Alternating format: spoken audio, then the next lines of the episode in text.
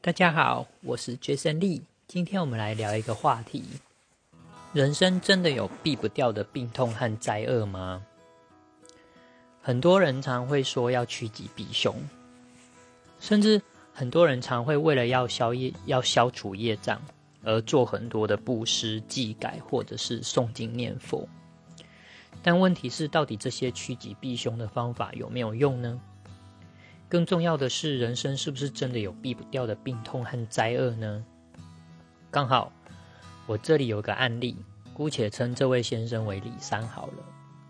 李三是位善良的人，每天都恪尽本分的工作养家，在工作上也都会算客户便宜一点，是位典型的忠厚老实、敦厚温良的人。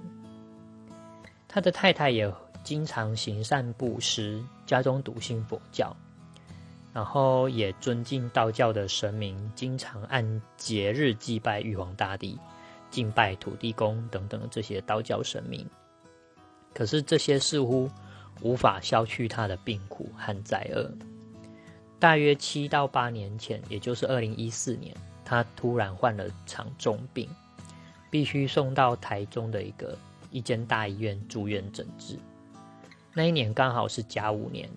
他的流年命牵线叠到本命的命牵线，流年的负极线叠到本命的负极线，刚好流年的极恶宫有流年陀罗星进去，形成火星、流年陀罗跟对宫的擎羊三个煞星，直接引动宫位。好险那一年并没有流年的红鸾天喜进去，他的流年负极线，所以没有血光，顶多就是照胃镜跟住院观察。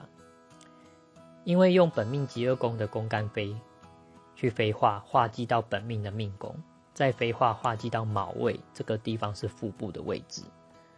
运线的命牵线如果跌到负极线，就极有可能会引动身体病痛的机会。到了今年二零二一年辛丑年，他的流年命牵线刚好又跌到了本命的负极线。流年的极恶宫刚好又有流年陀陀罗星进去，就形成零星跟流年陀罗的双煞星再度引动宫位。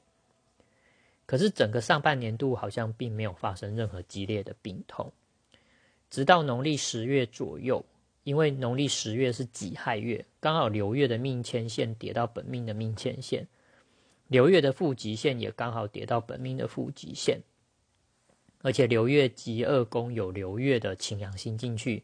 就形成了擎羊、流月、擎羊，还有对宫的火星三个煞星的状态，而整个年度的流年负极线状况也都不太好，所以就直接引爆业力。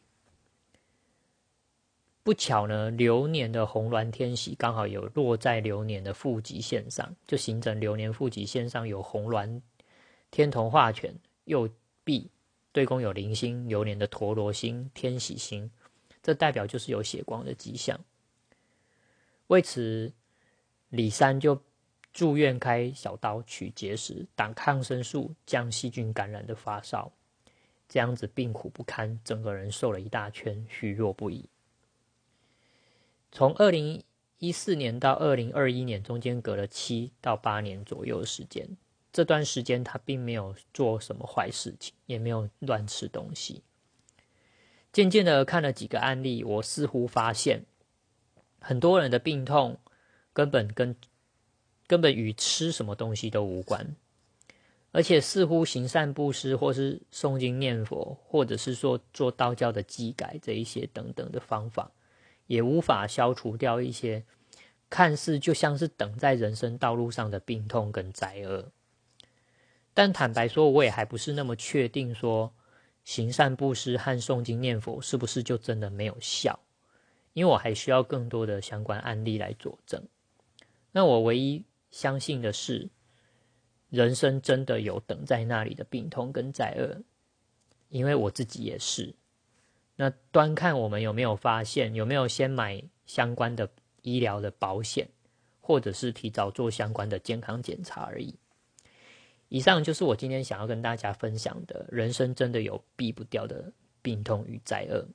See you next time，拜拜。